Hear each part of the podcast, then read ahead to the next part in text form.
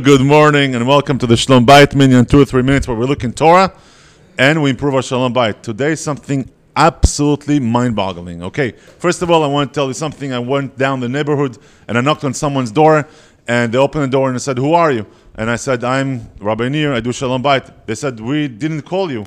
And I said, Yes, but your neighbors did.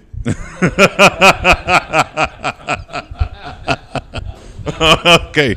Every couple goes through an argument, a heated argument. Every couple has a setback. But the difference but between successful couples and miserable ones is the ability to bounce back. Bounce back has different, you know, meanings. People call it makeup. Some psychologists call it repair. We call it pius. Pius is the Hebrew word that made it in English into the word of peace. Peace comes from the Hebrew word of pius. Bouncing back is a technique that I would like to teach you today in two or three minutes. Okay. Bouncing back is a technique that God modeled for Moses in our week's parsha in Ki Tisa. I would like you to I would like to read the original thing in the Gemara. It says in the Gemara Rosh Hashanah Daf Yud Zayin and with base. It says ויעבור השם על פניו ויקרא אמר רב יוחנן אמר לו הקדוש ברוך הוא says to Moses כל זמן שישראל חוטאים יעשו לפני כסדר הזה ואני מוחה להם. In English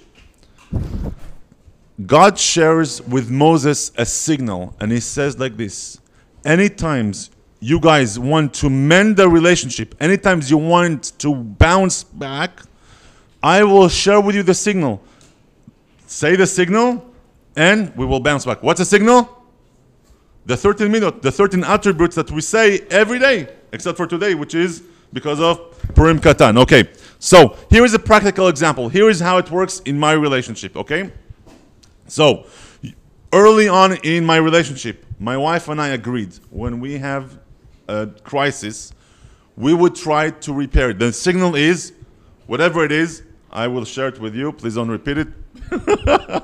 er, er, a guttural sound. Yes, sounds ridiculous, but that's how it works. Er, with a with a little fingers here that makes it a half a heart. You're half, I'm half, together we are whole. That's a signal. Okay, if that doesn't work, there is another signal. Let's go to Rabbi Graydon.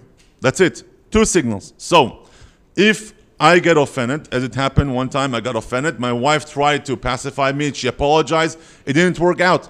Ur came around with a heart symbol. It didn't work out. I was really, really hurt. So she goes, Let's go to Rabbi Graydon. Now, when she says that, you have two options.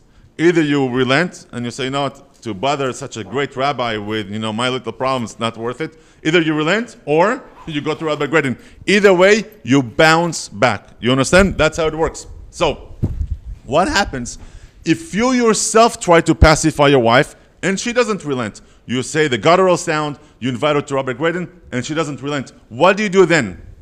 I'll tell you what you do then.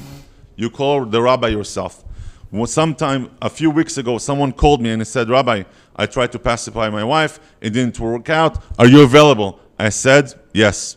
Unconditional yes. He said, okay, today is Wednesday. Can we do it next week on Sunday? I said, are you, are you out of your mind?